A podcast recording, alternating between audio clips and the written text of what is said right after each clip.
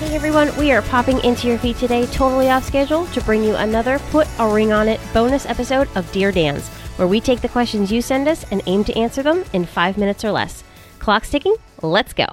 Today's listener says, My fiance and I are getting married this September, and we're making our guest list. We're planning on having a very small wedding of around 60 people. We wanted your advice on plus ones. Most of our close friends have significant others, and we'll be inviting both because we are friends with both of them. However, some of our friends who we don't get to see as often, we are not planning on giving a plus one because we either don't know their significant other or they are friends with many other people who will be there. Is it rude not to give a plus one? One of our friends said everyone expects a plus one. Is this true? And how do we word it on an invitation if we decide to not give a plus one?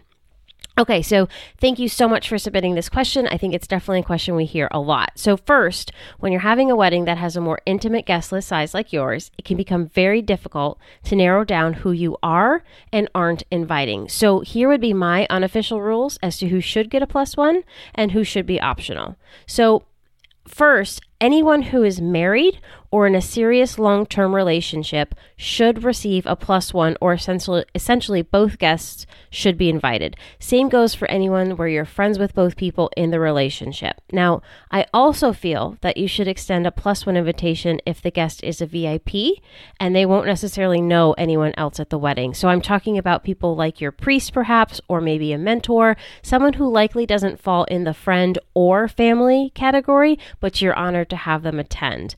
Now, for those that don't necessarily need a plus one, if you have a friend or coworker who's maybe casually dating but isn't seriously seeing anyone and will know other people at the wedding, then it's totally okay not to extend a plus one. Though, keep in mind this may affect their decision as to whether or not they'll attend.